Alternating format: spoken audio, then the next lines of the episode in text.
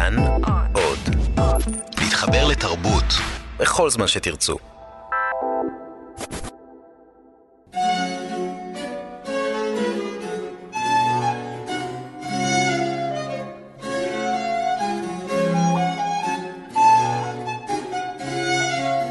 מאחורי הקלעים, שעה עם רותי קרן על צידו הנסתר של עולם התרבות והאומנות.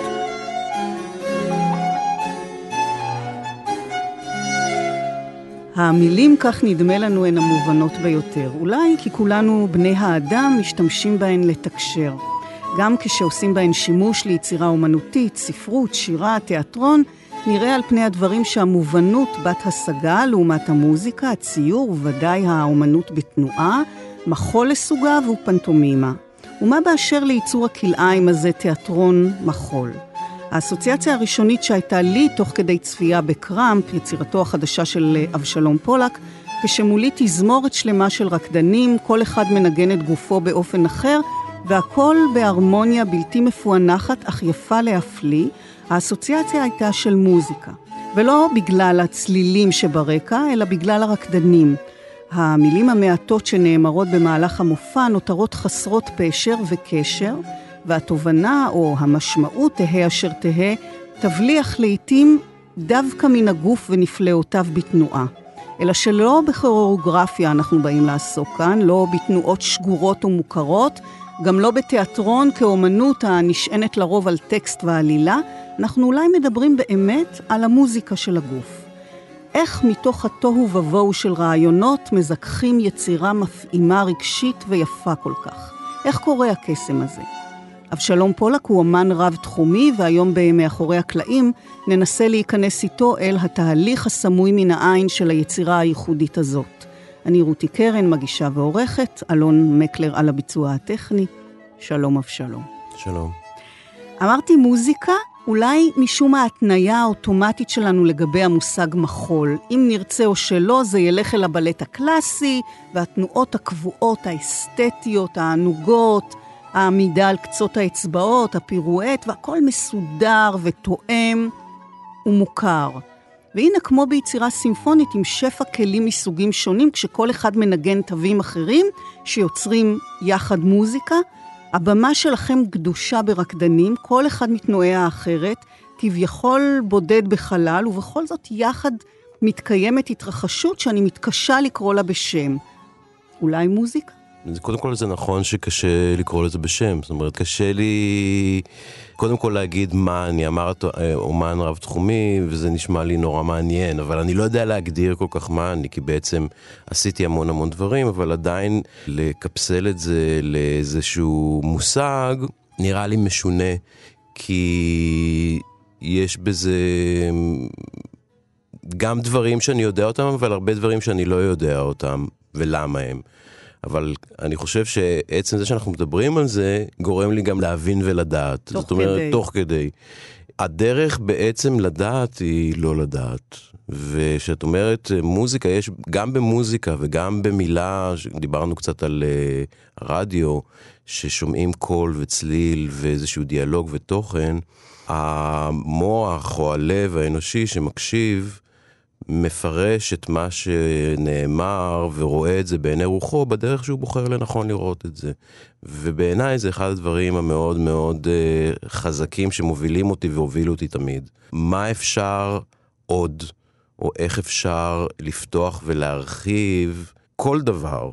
אם זה המחול, שיותר קל לי להגיד הגוף מאשר המחול, כי זה לאו דווקא שהגוף צריך לזוז בתוך החלל, הוא יכול גם להיות בתוך החלל ודברים יכולים להתרחש. לפני תקופה מסוימת אה, הייתי באיזושהי פגישה עם, עם אנשי תיאטרון ותרבות וכן הלאה, ושאלו אותי מה אתה הולך לעשות ביצירה שלך, ואמרתי קסם. וזה היה להם נורא משונה להבין, מה זאת אומרת קסם? מה זה קסם? רוצים לדעת בדיוק מה זה, מה הדבר, איך הדבר, מה הוא הולך להיות, מי הולך להיות. כמה הולך להיות, להכניס את זה לתוך uh, דברים מאוד מאוד מוגדרים. והעולם שאני כרגע נמצא בו, ואני לא יודע מה יהיה מחר, הוא כזה שמאוד מאוד מסובך לי, בכל מקרה, לתת את התשובות האלה ברגע הראשון, אולי גם ברגע השני, אולי גם אפילו שיש את היצירה שהיא כבר גמורה ומוכנה ועומדת ורצה, עוד יש דברים שאני לא יכול לענות עליהם. אתה מדבר, אבל נראה לי שאף על פי שהתחלת כשחקן, רבים זוכרים אותך מסדרת הטלוויזיה פלורנטין, המילים הן שדה שאולי פחות נוח לך בו. ולמען האמת, יש בזה אתגר כשאנחנו נמצאים במדיום שהוא לחלוטין מילולי, צלילי, רדיו, כמו שאמרת. אז לו היית צריך לתרגם רדיו לתנועה, למחול, לשפה שאתה יוצר בה כבר 20 שנה? קודם כל, העולם של הרדיו כבר חלחל מספר פעמים לתוך העבודות שהייתי מעורב כן? בהן. כן. שוב, בלי איזה מין אה, החלטה מושכלת ומחקר כזה או אחר, אלא בתור, אפשר לקרוא לזה עולם הולך ונעלם אולי. או העולם הזה של הקסם, גלי הרדיו, מה זה גלי הרדיו, והאנשים האלה שמדברים, או הצלילים שמחפשים תחנה, מה זה עושה כל הדברים האלה, וזה מאוד עניין אותי. האיש הקטן שברדיו. האיש הקטן שברדיו, הרדיו כסימבול למישהו שמחפש חום ואהבה ונמצא במקום חשוך וכך. זאת אומרת, אפשר לחבר את המדיום הזה להרבה מאוד מצבים והרבה מאוד סיטואציות, גם ברמה של הפעלת הדמיון ואיך המושג הזה, או איך ה... התחום הזה נכנס לתוך איזושהי נישה של uh, עולם דמיוני, שהוא לא דמיוני בעיניי. בסופו של דבר, העולמות הדמיוניים או הקסמים האלה שאני מדבר עליהם, הם חלק מאוד משמעותי מהחיים. או שהם משליכים על החיים, או שבעצם מקבלים מהם תובנות על החיים, או שהם נותנים איזושהי הפוגה מהחיים. בעצם מה שאתה אומר זה שכל דבר, מבחינתך אפשר לתרגם אותו לתנועה. וכל דבר זה אומר דומם, זה אומר uh, תופעה גיאולוגית, זה אומר מצב נפשי, שאלות פוליטיות. ואני מבקשת לברר איך דומם, איך ריק, איך מחשבה מתרגמת לתנועה, תנועה שיש לה כוח ויכולת לתקשר באופן כלשהו. אין, התשובה לזה היא אף פעם לא חד משמעית. מי שיוצר עובד מאיזשהו אינסטינקט פנימי שלא לגמרי ברור, ידוע בסופו של עניין, אם המחשבות או התחושות במהלך היצירה יתורגמו אחר כך אל אנשים אחרים באיזושהי דרך, אם בכלל. כי אני חושב שברגע שיוצרים היו יושבים ומתכננים איזושהי שיטה מניפולטיבית כזאת או אחרת, ויודעים מראש מה הולך להיות בסוף התהליך, ואיך זה ישפיע, וכמה זה ישפיע, יכול להיות שהם לא היו נמצאים בתוך התחום הזה, אלא עוברים לפוליטיקה, למשל, או לתחום העסקי, ועוד לדברים שבעצם זה הדבר שחשוב. אבל העולם הזה של לא לדעת הוא מרכיב מאוד מאוד חשוב גם בתחומים האלה של הפוליטיקה או החינוך או העסקים או המדע, כי הניסוי וטעייה בסופו של דבר מובילים לאיזשהו דבר הרבה יותר מתקדם והרבה יותר מפותח, ובעצם גורמים לאיזושהי אבולוציה בתוך החיים שלנו. אבל איך בכל זאת אתה בוחר במשהו ואתה עושה לו איזשהו תרגום כן, אופני? כן. מה קורה בדרך הזאת? ובסופו של דבר זה גם כן צריך לתקשר, אולי לא מכוונים את זה מלכתחילה, אבל קורה כאן, יש כאן איזשהו תהליך. קודם כל, התקשורת היא בלב הדבר. זה חייב לתקשר. גם אם זה לא מובן, גם אם זה מעורר אה, תחושות לא נעימות, גם אם זה מייצר גיחוך או צחוק או מחשבה או תחושה. זה תמיד צריך לתקשר באיזשהו אופן, כי אחרת בשביל מה עושים את זה? זה בעצם אמור לעבור ולהדהד אצל אנשים ש... צופים ושותפים לזה באיזשהו אופן. כן. לדוגמה, החומרים הגיאולוגיים, זאת אומרת, עכשיו אנחנו מעלים מחדש יצירה שענבל ואני יצרנו לפני מספר שנים, בתהליך מאוד מאוד מעניין, שבעצם לקחנו את הלהקה שלנו למוזיאון תל אביב ועבדנו בתוך גלריה. והתהליך נוצר כתוצאה מהסביבה גם היותר קטנה של הגלריה הספציפית הזאת, וגם כתוצאה מהמעטפת היותר גדולה של העולם המוזיאלי, וכמובן עם הרקדנים שהיו לנו באותו זמן ומה כל אחד ואחת מהם העביר. כל רקדן ייצג איזשהו חומר שהוא חומר גיאולוגי, אבל גם החומר הגיאולוגי, בלי להיכנס למשהו שהוא לגמרי פשוט, אם זה חול או מים או אש או זכוכית או כל מיני דברים כאלה, גם בתוך הדברים האלה יצרנו עוד חיבור לתוך החומר הגיאולוגי כדי להפוך אותו למשהו שבעצם הוא לא קיים לגמרי. זאת אומרת, ברזל בצבע כחול שקופץ אחורה. סתם אני עכשיו זורק. זאת אומרת, זה רצף מילים שמייצר אסוציאציה מסוימת, אבל בתוך הרצף מילים עם האסוציאציה הזאת נוצר גירוי מחשבתי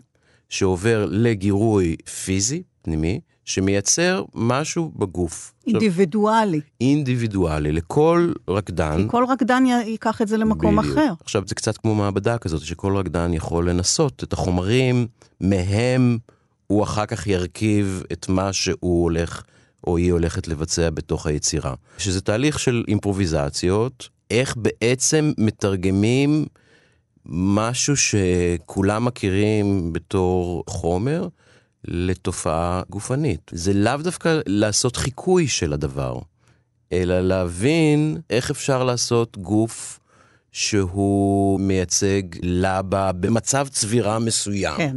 לפני שהיא מתקשה, mm-hmm. הלבה. מה זה חום מאוד מאוד גבוה, שבעצם הולך ומתקרר, ואיך אני מייצר את זה, או איך הרקדן מייצר את זה, בביטוי גופני, פיזי, בצורה שהוא מחזיק את הגוף, בצורה שהוא זז, בדינמיקה שלו, באיברים השונים, עד כמה הם פעילים או לא פעילים.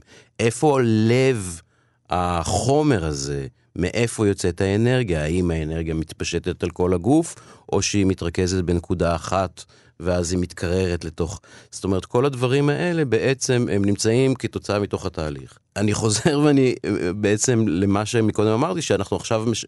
בעצם מעלים מחדש את היצירה, ויש רקדנים שלא היו בתוך התהליך. Mm. ואיך אני מעביר להם בעצם כן. את התחושות האלה, ואיך הם יכולים להיכנס מחדש ולהבין שהשורש של מה שהם עושים זה לא בעצם לחקות את התנועות שהעבירו להם הרקדנים הקודמים, אלא להבין את הדבר יותר מבפנים כדי שיהיה רובד נוסף לכל ההוויה שלהם והנוכחות שלהם והתובנות שלהם בסופו של דבר בתוך היצירה הספציפית. אז זה פתוח לווריאציות שלהם על הדבר, או שהם כן צריכים להיכנס לתוך הפורמט של התנועה שכבר אה, נקבעה בסופו של דבר? כי הרי אנחנו כקהל פוגשים את התהליך כשהוא כבר חתום וארוז.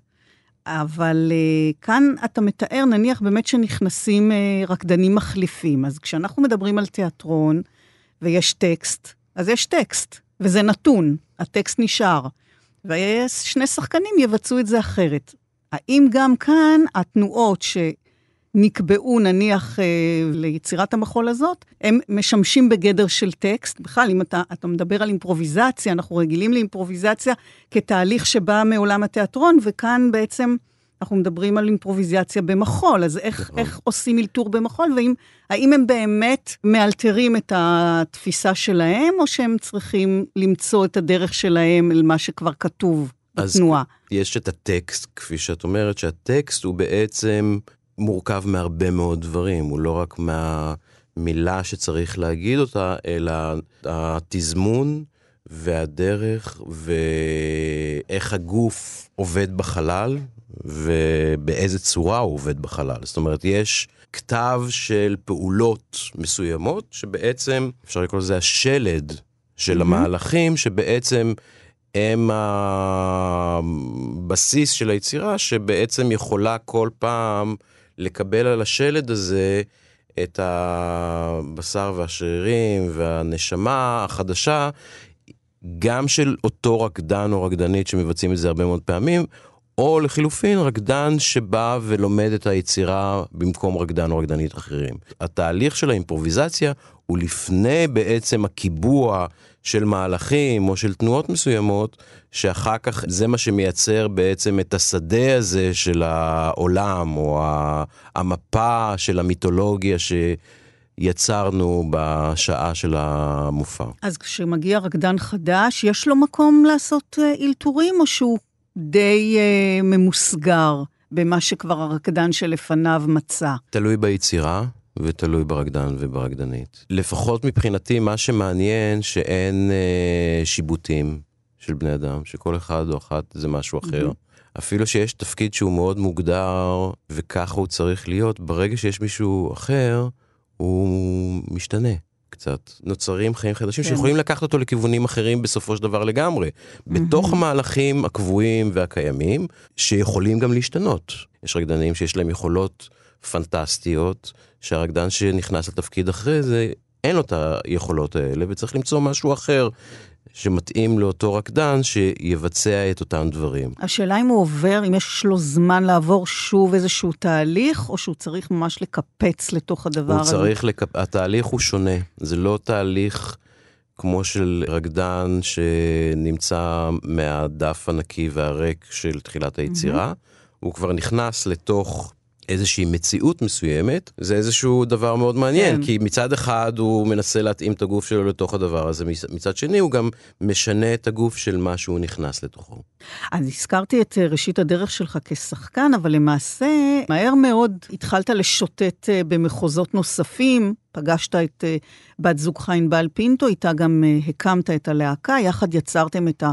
העבודות הייחודיות, והן זכו להצלחה גדולה מאוד ולפרסים, אה, אויסטר, אבק, פרח קיר ועוד רבות אחרות. נזכיר אה, למאזינים שהיום במאחורי הקלעים על תיאטרון מחול, באולפן אה, כאן תרבות, אבשלום פולק ואני רותי קרן. גם לאופרה ולמחזות זמר לך מיד, גם בחו"ל, כשאתה מביים, מעצב תפאורה ותלבושות ופסקול ויוצר כוריאוגרפיה, תפקידים שלרוב עושים אנשי מקצוע ספציפיים, ואתה הרי לא מגיע ממחול, אתה לא רקדן, אז איך אתה יודע אילו תנועות ליצור uh, בחלל, אילו תנועות אפשר לבצע, איך משלבים תנועה בתנועה בין שני רקדנים או יותר? קודם כל, יש לי את התחושה הנכונה לגבי מהלכים, או לגבי... Uh... ביטויים גופניים, או יש רקדנים מוכשרים שעושים את הדברים האלה, ואז אני יכול לקבל את זה ולהסכים את זה, או לכוון את זה לאיזשהו כיוון אחר. אני יכול להוציא מתוך עצמי את הדברים הגופניים, הפיזיים, הספציפיים, האינפנטיליים, אם אפשר להגיד, שבעצם הם התוצאה של מי שאני, או הדרך שבה אני מרגיש את הגוף. ולחבר את הדברים האלה ביחד. כלומר, אומרת, אתה זה... נמצא על הבמה יחד איתם בתהליך, ואתה עובד עם הגוף ומדגים גם, דברים? גם. אין איזשהו מתכון קבוע ליצירות שנעשו. היו יצירות במהלך השנים ש... התקבעו מהלכים גופניים או תנועות עוד לפני שנכנסנו לסטודיו. זאת אומרת, שענבל ואני עבדנו בהתחלה ביחד, אז בעצם יצרנו איזשהו דיאלוג גופני אפילו בינינו, או שענבל עשתה לבד, או שאני עשיתי, ואז זה הגיע לסטודיו והרקדנים היו צריכים לחכות את זה. זה נורא מעניין דווקא כי עכשיו יש רקדן שקוראים לו אנדריאה מרטיני, שרקד בלהקה במשך כמה שנים, ורקד בלהקות אחרות, והוא יוצר יצירות שלו, והוא עובד עם רקדנים. ואני יושב בחזרות ומסתכל עליו עובד, וזה מצלצל לי כמו איזה מין זיכרון כזה מאוד רחוק של דרך העבודה הפופולרית, אפשר לקרוא לזה ככה, או השגורה אצל הכירוגרפים, שבעצם יש יוצר, שמתנועע ומייצר תנועות, וקבוצת הרקדנים הולכת אחריו ומחקה בעצם את התנועות שלו. שבמהלך השנים, מבחינתי, המחשבה או הדרך הייתה תמיד איזשהו שילוב הרבה יותר רחב. זאת אומרת, למה שאני אייצר את התנועות? שיש אנשים מאוד מוכשרים עם יכולות מאוד יוצאות דופן, שיכולים בעצם לייצר תנועה, ומזה לחבר כמו איזה מין שמיכת טלאים כזאת את היצירות בצורה הרבה יותר רחבה. היצירה מבחינתי היא תוצאה של הרבה מאוד מרכיבים, ובראשם האנשים שאנחנו עובדים ביחד, הרקדנים, הרקדניות, השחקנים. זה הלב של היצירה, ולאו דווקא מה שאני או איך שאני זז. זאת אומרת שהם מתחילים בעצם את התהליך. אתה בא עם איזשהו רעיון, אתה זורק את זה לקבוצה, מתחיל איזה תהליך של חיפוש ושיטוט כן. ואימפרוביזציה, נכון. ומתוך זה אתה מגבש את הדברים שנראים לך זה, ומקבל... זה, זאת אחת הדרכים. אז יש את הדרך הזאת, ויש את הדרך שבאמת מגיעים לסטודיו ומתחילים לייצר תנועה או מהלכים תנועתיים, לומדים אותם, ואז משנים אותם, ואז מוסיפים להם, ואז מחברים אליהם, וכן הלאה. אז זהו, אני פשוט תוהה, בגלל שאתה לא רקדן, וזה לא כמו שאפשר לבוא ולומר, רק שנייה, גם במאי בתיאטרון לא חייב להיות שחקן, אבל אני חושבת שבמחול יש בכל זאת איזשהו הבדל, זאת אומרת, אם לייצר כוריאוגרפיה באמת כן צריך להיות בשלב מקדים אדם שעבד עם הגוף, שהוא רקדן באיזושהי צורה. אני לא חושב שזה משהו שהוא, שזה לא תנאי כמובן זה יכול לעזור שבאמת מבינים בתוך הגוף את האפשרויות או את החוסר אפשרויות, אבל עדיין, אם אני הייתי יוצר כוריאוגרפיות על עצמי, אז זה דבר אחד, אבל אני, אם אני עובד עם עוד אנשים, אז יש גופות אחרים, ויש פרשנויות אחרות, ויש יכולות אחרות, ויש ביטוי גופני אחר.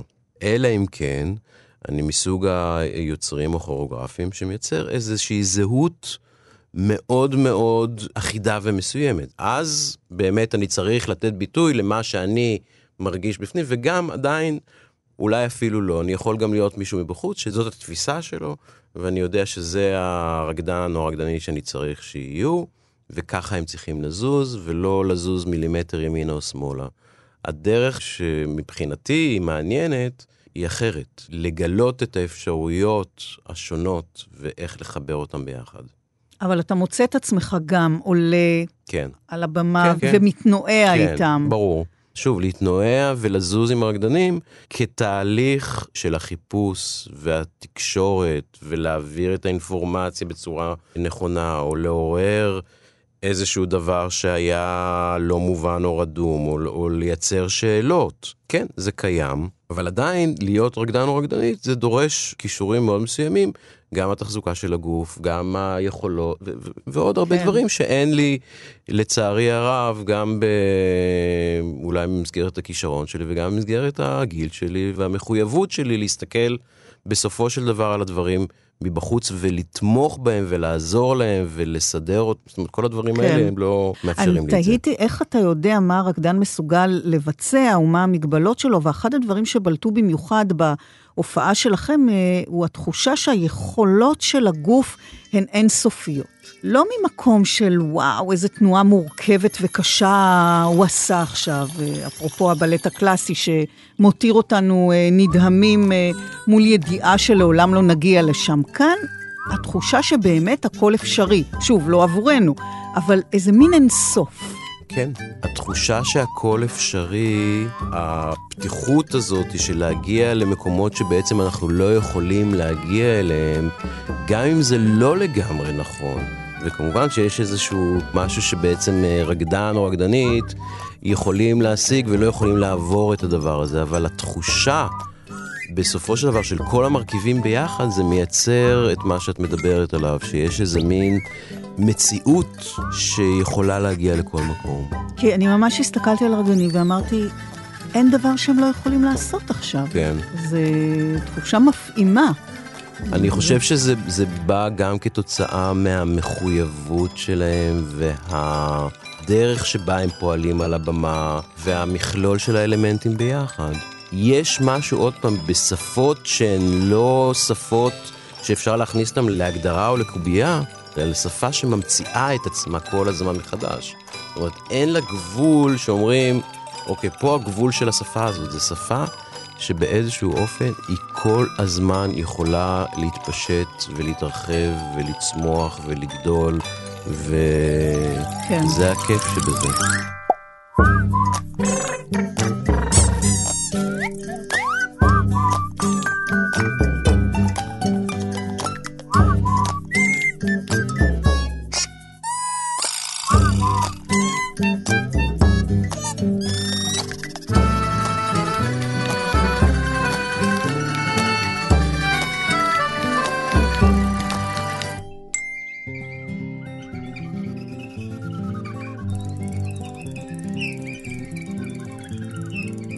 היצירה שלך שבה אתה שוזר uh, תחומים אומנותיים זה בזה גם מקשה על אפיון ועל הגדרות.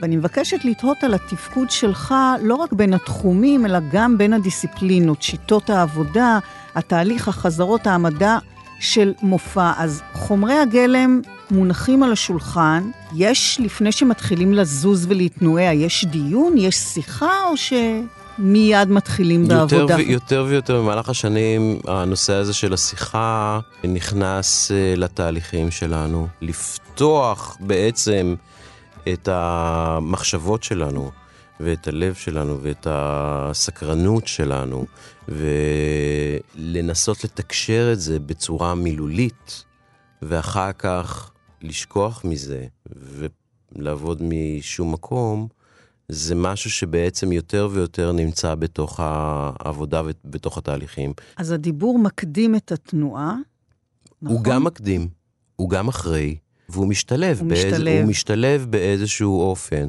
ואחד הדברים שאני רואה אותם כאיזשהו אלמנט חשוב, זה באמת העושר של הרצון לשאול שאלות ולפתוח דברים, שלפעמים זה גם בא נגד הדברים, ואני מודע Mm. לזה, לפעמים זה יוצר איזשהו עומס מאוד מאוד גדול, אבל אני חושב שמתוך העומסים האלה, אפשר תמיד אחר כך לדוג את הדברים היותר נכונים בשביל כל אחד מהשלבים שאנחנו נמצאים בהם. והתהליך משתנה בוודאי מעבודה לעבודה, או שיש איזו שגרה, איזו מסגרת שבתוכה מחפשים? אני רוצה לחשוב שהוא משתנה, אבל אני בטוח שיש איזשהו תוואי, אני לא רוצה להגיד חוזר על עצמו, אבל איזה דפוס שקיים בין היצירות השונות. הרצון הוא, זה משהו שתמיד הייתי אומר לפני הרבה שנים, שאני רוצה לברוח מעצמי, אני רוצה לברוח מהדברים שכבר עשיתי. מה שאתה מכיר. בדיוק, לברוח מהדברים שהיו.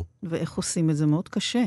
מנסים. כי אנחנו מאוד, אה, אתה יודע, אנחנו הולכים אל המוכר והידוע והרגיל, כי זה נוח, כי זה לא מפחיד, נכון, כי, נכון, כי זה בטוח אולי הרבה פעמים הייתה הצלחה, אז למה נכון. שאני לא... נכון. לפחות מבחינתי, המנוע המרכזי הוא דווקא לפרוס ולהרחיב. כן, אבל זה, אתה יודע, זה כשאיפה, השאלה איך עושים את זה באופן מעשי. איך מאפשרים את השינוי הזה, איך באמת בורחים מעצמנו. אני חושב שבעצם השאלות שנשאלות והדרך ביצירה שהיא לא מתקבעת, לפחות בתהליכים, או המחוזות השונים, שאולי באמת יש להם איזה מין כתב יד ברור, אבל עדיין מוצאים שם דברים חדשים, או לחילופין, אוספים או שולים מתוך דברים שנעשו בעבר, כל מיני אה, פירורים שנאגרו במהלך השנים ולא השתמשנו בהם. יש כזאת מגירה. כן, תמיד. בעצם אנחנו מייצרים את המגירות האלה כל הזמן. בדיונים האלה, בשאלות האלה, באימפרוביזציות, בצלילים שאנחנו שומעים, במוזיקה, במראות שאנחנו רואים שאנחנו הולכים ברחוב, וצריך לדעת שהמגירות האלה הן קיימות, ואז באיזשהו שלב אפשר לשלוף מהם הרבה אז מאוד דברים. באמת יש דברים שנניח עלו בתהליך היצירה, ובסופו של דבר לא נכנסו אל ה... כן. ואתם זוכרים את זה? כי אתה יודע, גם לזכור. נכון. אז זה שילוב של דברים שזוכרים ודברים שהם בעצם צפים אחר Mm. כך ומבצבצים. ש... למשל, אתה זוכר משהו כזה? אני יכול להגיד, זאת אומרת, התח- התחלת אה, בהתחלה בעניין של המוזיקה, שמשהו שמאוד מאוד קרוב ללב שלי, ושזה כמו ליצור מוזיקה. בחוויה המוזיקלית שלי, יש לי מגירה מאוד מאוד גדולה של חוויות מוזיקליות, שבעצם אני אוסף מהמון המון כיוונים והמון המון תחומים, את הקציר הזה של הצליל, של המוזיקה, של הכלי, של המילה, של הצליל, של הקול, ואז או שזה מציף את עצמו ברגע הנכון בתוך יצירה מסוימת, או שאני, כמו להיות באיזה ארכיון וללכת להיכנס לספרייה ככה ישנה ולפשפש בתוך הספרים או המאמרים, מפשפשים בתוך הספרים והמאמרים המוזיקליים. ומבחינת אה, השיחות האלה שאתם אה, מקיימים, אתה יכול לזכור איזה שיחה כזאת שמשכה באמת חוט משמעותי לתוך היצירה, שהיה משהו שהוא ממש תוצר של הדיון שהתרחש בקבוצה?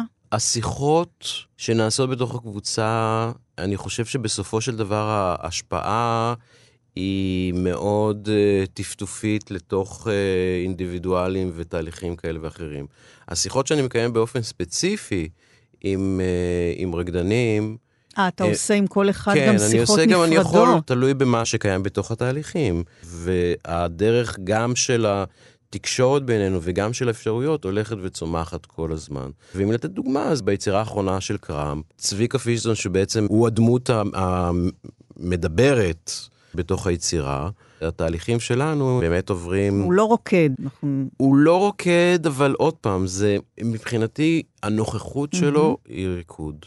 הדרך שבה הוא אפילו יושב, אפילו הביטוי, ישן. אפילו ישן, הביטוי הגופני שלו זה סוג של ריקוד. אז בתוך הדיאלוגים איתו נפתחו המון המון ערוצים ואפשרויות שבסופו של דבר גם ייצרו את הטקסט המאוד מאוד ספציפי שהוא מדבר במהלך המופע. שני מונולוגים שהוא אומר בצרפתית. עכשיו, שבעצם אני אומר מונולוגים, אני, זאת אומרת, mm. זה גם סוג של תנועה. הצליל בשפה הצרפתית. מה המילים שקיימות ועד כמה אפשר לזהות או לא לזהות למי שלא דובר צרפתית, בתוך המילים, דברים שיכולים לתת אסוציאציה מסוימת לאיזשהו כיוון מסוים. המחשבה על הדבר הזה והסקרנות על הדבר הזה תייצר את המהלך של לחקור מה נאמר שם. ומה המילים האלה, ולמה, ולמה? המילים האלה. ולמה זו, צרפתית. ולמה צרפתית. אז כל הדברים האלה זה מנוע מאוד מאוד חזק בשבילי, ובכלל בתוך יצירות. השאלות האלה והרצון להיכנס ולדעת יותר ויותר. זאת אומרת, זה ערוץ או מחלקה בתוך יצירה שהיא לא ההשפעה המיידית, האפקט המיידי של מישהו שעושה תנועה נורא מפוארת וגורם להתפעלות, או מהלכים שמייצרים רגש או דבר כזה או אחר, אלא הרצון לדעת מה קרה שם ולמה קרה שם, ואז תוך כדי בעצם מקלפים את הקיר ומגלים כל מיני שכבות עד שמגלים איזה עצם של מאובן שבעצם הוא ההתחלה של כל העסק הזה. ובתוך הדבר הזה זה באמת משהו שמגיע כתוצאה מהדיאלוג, מהשיחות, מהשאלות. שהוא גם הולך למקומות אישיים? או שזה מאוד מכוון ליצירה? זה אף פעם לא יכול להתעלם ממקומות אישיים. אבל זה לא לוחץ על המקומות האישיים. אני לא חושב שאפשר להיות על במה בלי לערב את הפנים האישי. השאלה במינון ואיך. לא יודע, מבחינתי, אפילו שאני מדבר על זה עכשיו, זה נושא שהוא מאוד מאוד מעניין, כי הוא בעצם מייצר את השכבות האלה. וחלק מהשכבות, או חלק מהעוגת קרם הזאת שאנחנו מדברים עליה, יש את הנפש של מי שנמצא שם, כשכבה רביעית כן. או חמישית, או אולי הדובדבן שלמעלה. או הבסיס של ה... שוב, תלוי בעוגה. J'ouvre ma gauche à l'horizontale et j'avale, j'avale, j'avale. Tarte aux fraises et pas la neige. Tiramisu. Gâteau basque au citron. De la crème catalane. Macron. Tout son petit four et un éclair. Éclair, éclair, mon amour. Un éclair au chocolat.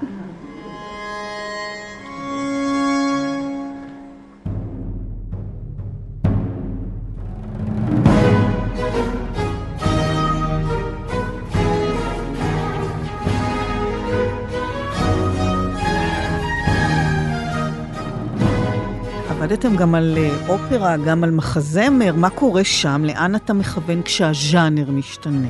ברגע שיש חומר שהוא כבר מוגדר מראש, התהליכים הם לא לגמרי כמו התהליכים שצומחים משום דבר. כשעובדים על אופרה, מה שדומה בעצם לדברים ש- שקיימים לפני כן זה בעצם התחושה או האינסטינקט המוזיקלי שבא כתוצאה מהמוזיקה של האופרה. הוא בעצם הדשן או הזרעים של הצמחת הוויזואליה ושל התפיסה הבימתית. אפילו הליברטו או הסיפור הוא במקום, אני לא יכול להגיד אה, מרכזי כמו המקום של המוזיקה ביצירה האופראית. זאת המוזיקה כן. ואליה צריך להתייחס, ואיתה צריך לעבוד, ולה צריך לתת את הכבוד שמגיע לה, ולהתייחס אליה בזהירות, ולא לחרבש אותה ולחרב אותה.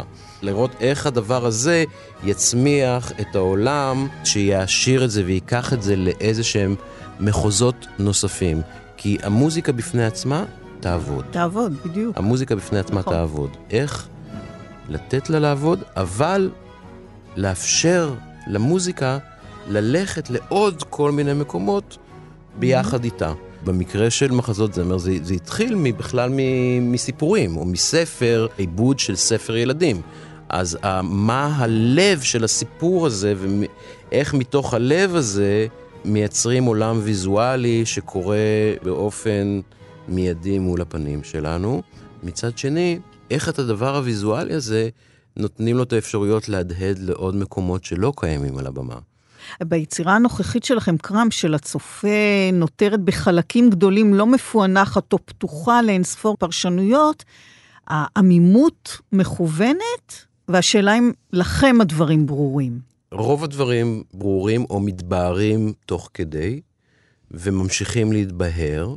יש משהו בתוך אה, פרשנויות למה שקורה על הבמה, שזה קצת פרדוקסלי, כי מצד אחד אני יכול להגיד, רגע, אנשים לא מבינים, אני אסביר להם. מצד שני, אני תמיד, באותו רגע אני חושב לעצמי, רגע, אבל אם אני אסביר להם, אז אני לוקח מהם את האפשרות mm-hmm. להבין, או לחשוב משהו אחר. ולכן, העמימות הזאת היא... כן יש בה משהו מכוון קצת. זאת אומרת, העמימות היא לא לשם עמימות, אלא היא לשם מקום, או לשם אפשרויות לפרשנויות, לא לעשות את ההשוואות. זה מין ארגזי כלים כאלה שהם מאוד מאוד אה, נוכחים כמעט בכל דבר שאנחנו עושים. אנחנו משווים בין זה לבין זה. זה טוב, זה לא טוב, זה ככה, זה לא ככה.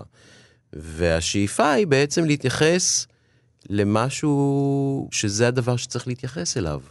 וממנו צריך לצמוח או להצמיח. לפעמים זה עובד יותר טוב, לפעמים זה עובד פחות טוב. מה היה הטריגר כאן, או המקור? על הבמה אנחנו רואים מלך. כן. חבוש פאה, ובשילוב המוזיקה התקופתית אנחנו מבינים שככל הנראה מדובר בלואי ה-14. למה דווקא הוא? לואי ה-14, או הלואי הזה, או המלך הזה, או השליט הזה, או מה שזה לא יהיה, הוא נכנס לתוך העולם הזה אחרי שהיה רצון בעצם לייצר מין עולם של uh, גלדיאטורים. מה שפעם היו הבדרנים, אומנים כביכול, שבעצם היו זורקים אותם לאיזשהו קולוסיאום והם היו נלחמים אחד uh, בשני, לספק כל מיני דברים של לעמוד, שמעל לכל זה הייתה דמות שבעצם ידעה שהיא צריכה לעשות או לייצר את הזירה הזאתי בשביל להדיר את עצמה. או בשביל לשלוט בהמון הזה. לזה בעצם הצטרפו כל הזמן הרבה מאוד אלמנטים שייצרו בסופו של דבר את העולם הספציפי הזה של קראם. אבל אה, בכל זאת בחרתם במלך הזה, עכשיו, ש- שכן מייצג איזה תקופה, נכון. הרי זה יכול היה להיות גם בתקופה הרומית, קיסר, אם אתה מדבר נכון. על גלדיאטורים. כי אחד מהדברים זה לא להפוך את זה לאיזה ביטוי היסטורי אה, מציאותי, אלא לתת את הטפטופים האלה שיש את התקופה הרומית ויש את התקופה של הברוק, את לואי ה-14, שגם לואי ה-14 באיזשהו מקום כשליט שבעצם הוא היה הכל, הוא בעצם אפשר את כל מה שנמצא מסביבו. החיבור המאוד מאוד ישיר של לואי בכלל לעולם הבלט, ואיך שהוא בעצם ייצר את עולם הבלט, שמתחת לכל זה יש ריקבון מאוד גדול.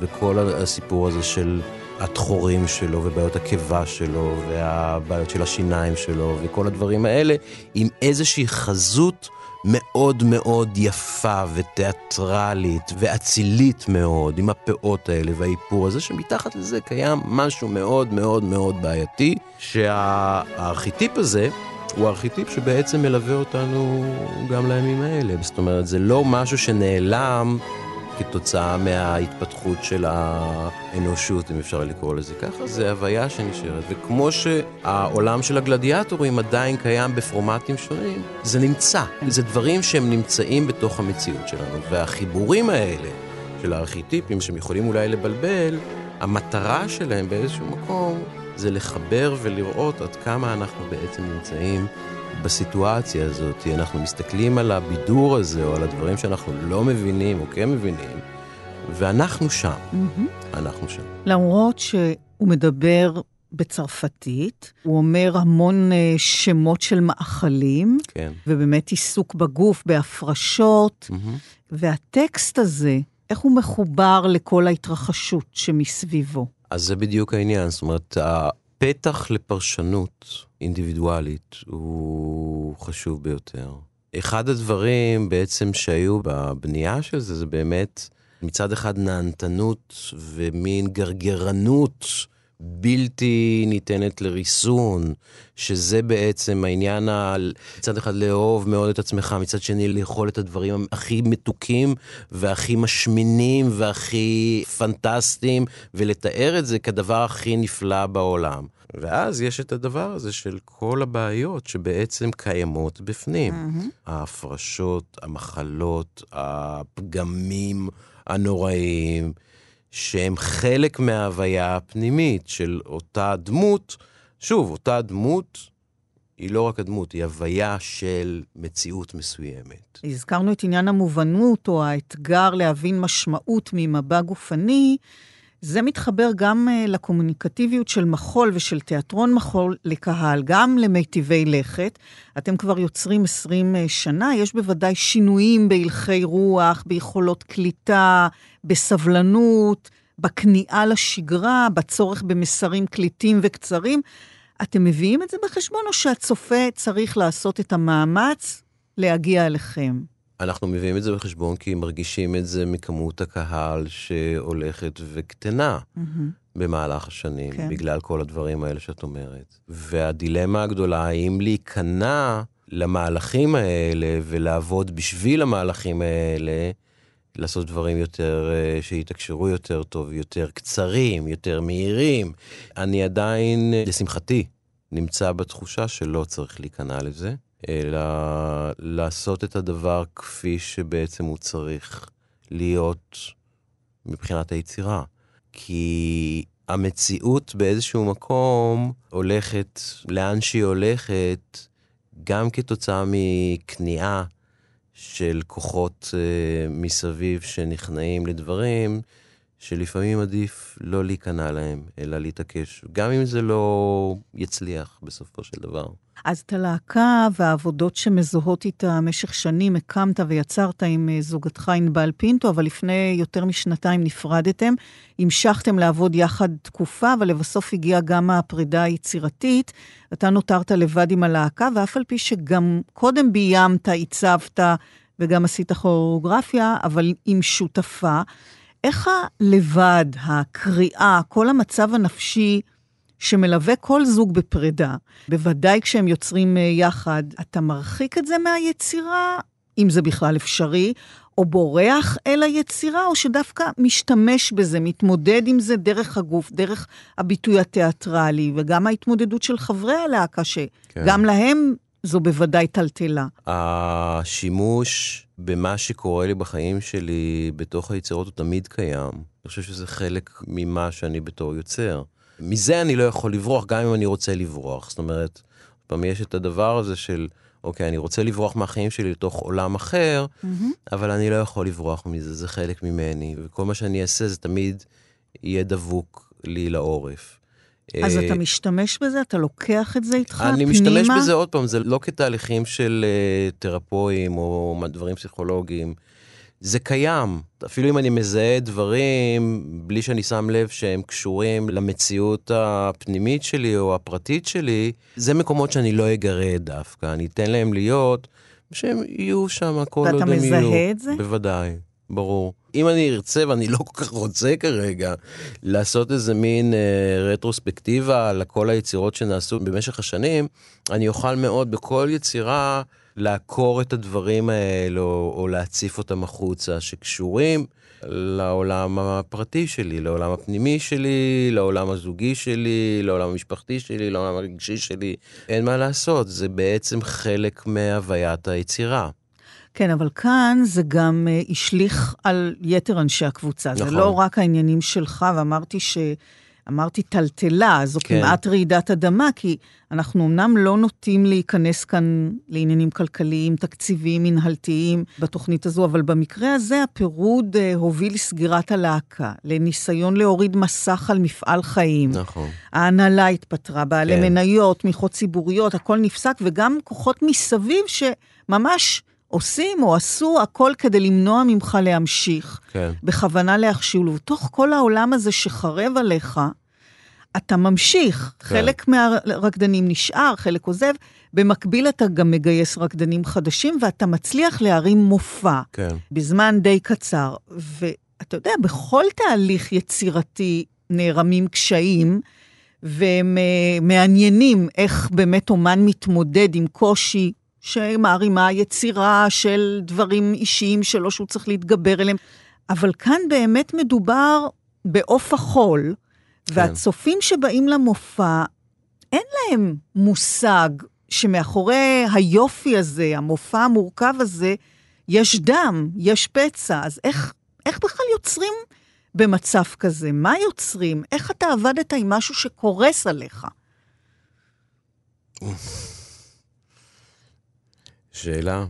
כן? אה, היה לי חשוב פשוט שזה ימשיך להתקיים, כנראה, מהרבה מאוד אה, סיבות. לא יודע, תחושת אחריות מאוד גדולה לגבי הרבה מאוד דברים ואנשים. הרצון לפעול בצורה שאני מזהה כצורה הנכונה, כדי לשמור על משהו שחבל שהוא יתפוגג וייעלם. הכיוון, או. אם אפשר לקרוא לזה מטרה, ואני לא אוהב כל כך להשתמש במילה הזאת מטרה, כי אני לא פועל לפי מטרות, אלא אני פועל לפי איזושהי תחושה מאוד חזקה, הייתה כזאת שאני אעשה כל מה שאני יכול, וזה מה שאני עשיתי. ולפעמים זה מצליח, ולפעמים זה לא מצליח. אבל אתה יודע, המון פעמים אנחנו נאחזים בדימוי הזה של האמן המיוסר. כן. וזה הרבה פעמים באמת דימוי כזה, רומנטי, יש יפה, בזה לא הרבה מאוד בו... אמת, אבל יש ולא בזה... ולא תמיד יש כזה, כן. אבל כאן אני מתרשמת שבאמת היו ייסורים כן. אמיתיים, כן. ואני מנסה להבין באמת ברמה ה... הקונקרטית, זאת אומרת, מעבר להצהרות של חשוב לי שזה יימשך, והייתה לי אחריות, ויש להקה והכול, אלא אתה בן אדם כמו כולם, כלומר, קורה משהו מאוד גדול בהמון רבדים, אישיים וגם שבאמת קשורים לעוד אנשים ולהקה, איך קמים בבוקר והולכים לעבודה. שהעבודה כאן במקרה הזה היא יצירה, כאשר משהו, יש איזו משקולת שלוקחת אותך למטה. לא יודע, זה מאוד קשה לי לה, להגיד את זה. מאוד קשה לי לבוא ולומר את הדברים שאת אומרת. זה נשמע לי מאוד דמיוני. אבל זאת המציאות, הדמיון הזה. אתה וה... מרגיש ריחוק למה שאני מתארת עכשיו? כאילו, מה זה קשור אליי? לא, אני מרגיש חיבור מאוד, אה, מאוד אה, רציני למה שאת אומרת, אבל, אה, אבל זה, זאת הייתה המציאות. זאת המציאות. אני, אני לא יודע, זה קצת כמו היצירות האלה, זה פשוט קורה. זה פשוט uh, מתרחש עם ההתלבטויות ועם הקשיים ועם הדיכאון ועם החוסר ודאות ועם התהיות uh, של עליות או לא להיות ועוד הרבה דברים אחרים. אבל אתה יודע, אנחנו גם, אני אזרוק פה עוד איזה קלישאה או לא קלישאה, שאנחנו אומרים ההצגה חייבת להימשך, שאומן עושה בכל זאת, אבל תמיד יש קשיים בכל uh, מעשה יצירה. זה דברים שאנשים מתמודדים איתם, רק כאן באמת אנחנו מדברים על איזושהי נקודת זמן שהדברים הם מאוד חריפים. וקשים במיוחד, מעבר נניח לקושי הרגיל, ואני תוהה איך בסופו של דבר נוצרה יצירה כזאת שהקהל מגיע ורואה אותה ומוחא כפיים בסוף. כי יש שורש... ומה הלך שם באמת מאחורי הקלעים של הדרך? כן, הד... זהו, מאחורי הקלעים אולי זה פחות חשוב. זאת אומרת, אפשר אולי אחרי כמה שנים להתחיל לדבר ולהגיד באמת על איזה דברים הייתי צריך או היינו צריכים להתגבר במהלך החודשים או השנים האחרונות. השורה התחתונה היא שאני מאמין שיצירה זה מקום של חופש ושל אפשרויות ושל שחרור ושל uh, ידע ושל שאלות. גם אם אתה אסור באזיקים? גם אם אני אסור באזיקים. היא הקונטרה של הדברים האלה. והיא הקונטרה בשביל החיים. אם הייתי יודע לתרגם את זה כקופירייטר ולמכור את העולם הזה של היצירה ושל האומנות.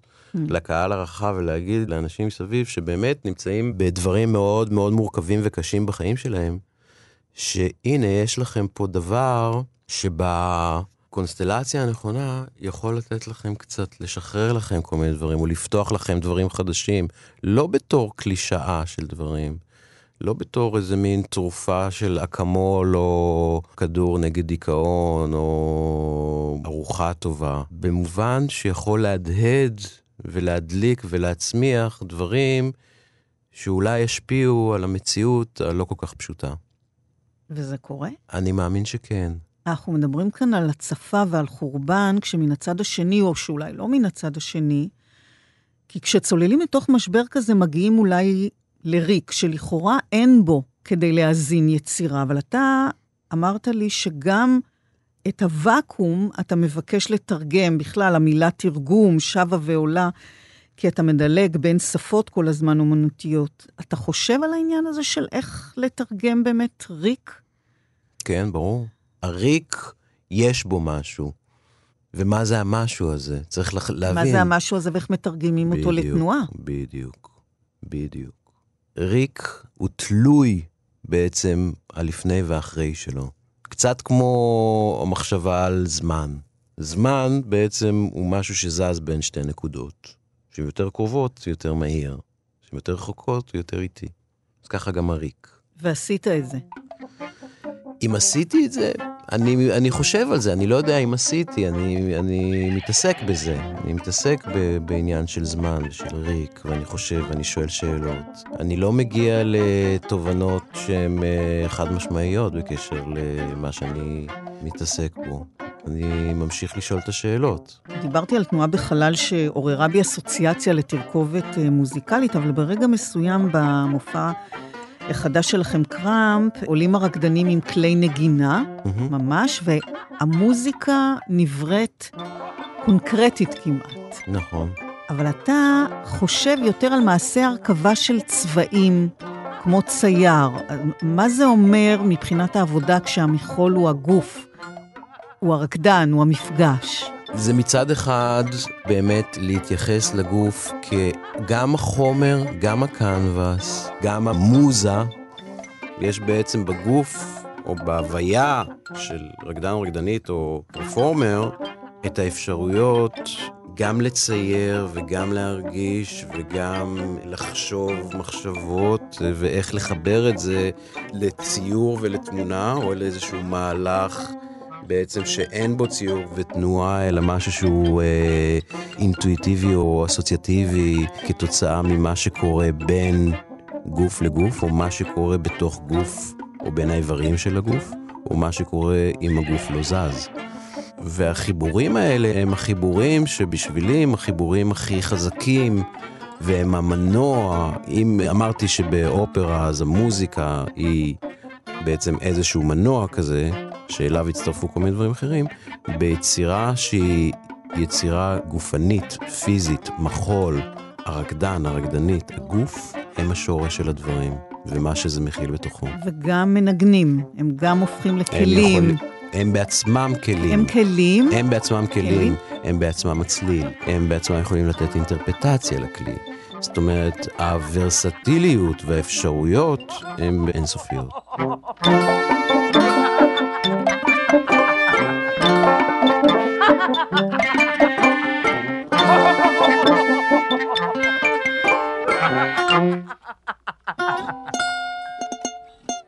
זהו, שאנחנו מדברים פה קצת על, אה, אמרתי קודם שתנועת הגוף היא אינסופית, אבל זה גם איזה טשטוש גבולות בין האומנויות.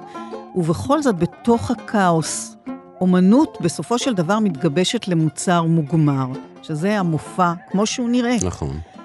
מתי ואיך אתה שם את הגבול?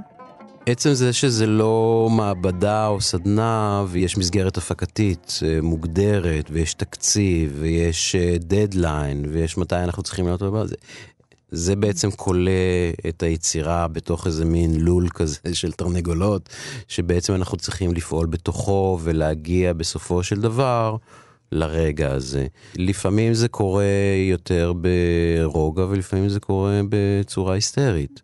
זה משפיע על היצירה? כן, ברור. אני חושב שהמסגרות האלה, למרות שהן במרכאות מכריחות להגיע לסיום, הן גם משפיעות על איך היצירה לפעמים מתפתחת או קורית, ואולי גם מפריעות לפעמים. למשל, אתה יכול לתת דוגמה? לפעמים uh, שצריך בעצם לסיים משהו שהוא לא גמור לגמרי. מצד אחד זה יכול להיות אילוץ שהוא טוב, כי אז זה מייצר בעצם את הפתרונות שנכונים לתוך הסיטואציה הזאת. מצד שני, לפעמים אין את הפתרונות האלה, ובעצם יש משהו שהוא נגדע באמצע, או שהוא מסתיים בצורה לא נכונה, או שהוא נארז בצורה לא נכונה. אפרופו גבול, אתה אומנם נע בין תפקודיך כאומן, בתוך יצירה שהיא מראשיתה משולבת. אה, איך נעשה המעבר מתחום לתחום מבחינתך, כשאתה גם מעצב חלל או תאורה, שבוע שעבר הבנתי שהיית צריך אפילו להקים את התאורה ממש, אה, כן, כן? או עיצוב לבוש, אתה עוטה בגד אחר, מטאפורי כמובן. ואז הופך לכוריאוגרף או, או לבמאי, או שזה אותו אבשלום והכל שזור. זה אותו אבשלום, זה אותו אבשלום והכל שזור. אני משייט בין התפקידים האלה, כאשר מבחינתי הם חלק ממה שאני. אם זה היכולת או הסקרנות או הידע בתחומים השונים שקשורים לעשייה האומנותית, זה מה שאני. זאת אומרת, וזה יכול לבוא לידי ביטוי לפעמים כאילוץ, ולפעמים כחלק מהרצון והסקרנות שלי. זאת אומרת, לדעת. להעמיד פנס יכול אחר כך אה, להתרגם גם לתוך היצירה באיזשהו... בוודאי, לגמרי. לגמרי. דבר אחד אתה אינך עושה נכון לעכשיו, וזה לעמוד, או יותר נכון לרקוד, או לשחק על הבמה. ממש, אף על פי שהיית שם, התחלת משם, והלכת אל מאחורי הקלעים. מובן שכדי להיות רקדן, בוודאי כמו אלו שרוקדים בלהקה שלך, מצריך כישרון תנועה, יכולות פיזיות מאוד גבוהות, אבל יש בכל זאת גם שחקן במופע הזה, אז לא מדגדג פעם לחזור להיות על הבמה, להופיע? לא מדגדג, אבל בהזדמנויות שיש לי לעשות את זה, וזה קורה מדי פעם, אני הרבה יותר נהנה מבעבר. מה זאת אומרת? זאת אומרת, החוויה שלי בתור פרפורמר היא מנוצלת הרבה יותר ממה שהיה בעבר, שהייתי מאוד טרוד בהמון דברים, אלא הגעתי לאיזה מין שקט, ובעצם התובנות על איך פרפורמר חי ונושם על הבמה ונהנה מזה, אפילו אם הדבר הוא קשה. וזה יכול להיות מאוד כיף. הרגע הזה להיות בתוך הבועה הזאת שמסתכלים עליה מבחוץ, להיות בתוכה. אז אתה מרשה לעצמך לעלות על הבמה? כן. לפעמים? כן. ולרקוד? לפעמים לרקוד יותר, לפעמים לרקוד פחות. כן? כן. וזה כיף. כרגע לרוב זה כיף. לפעמים זה גם אה, מאוד לא. אבל אה, נגיד, היו, היו מצבים שהייתי צריך להחליף רקדן שנפצע, אה, זה היה לפני הרבה שנים, ששבר את הרגל, ואז בזמן מאוד קצר הייתי צריך להיכנס ולמלא את התפקיד שלו. זה היה סיוט בלתי נסבל מבחינתי, גם כי אני לא כשיר, וגם כי הרגשתי שאני לא מספיק טוב בשביל לעשות את הדבר הזה. במצבים אחרים, לדברים שהם יותר פשוטים או קטנים, ואני יכול להיכנס לרגעים אה, קצרים ולעשות דברים שהם לא מורכבים מבחינה תנועתית, אני מוצא אושר מאוד גדול ואפשרויות מאוד גדולות. ובכל זאת אתה לא מתפתה להעביר את המשקל אה, אל הבמה, אתה עדיין... רק זה חסר לי, נראה לי, מכל ה-80 מיליון דברים שאני עושה. אבשלום פולק, תודה רבה לך. תודה. בתוכנית מאחורי הקלעים שוחחנו היום על תיאטרון מחול ועל מה שעומד מאחורי היצירה של הלהקה של אה, אבשלום פולק. תודה לאלון מקלר על הביצוע הטכני. אני רותי קרן, מגישה ועורכת. מאחורי הקלעים גם בשישי הבא בשש. שידורים חוזרים בשבת בשתיים בצהריים וברביעי ב-11 בלילה, וכמובן בהסכת, אותו תוכלו למצוא באתר כאן תרבות, לצד כל התוכניות הקודמות, וביישומון כאן אודי. להתראות.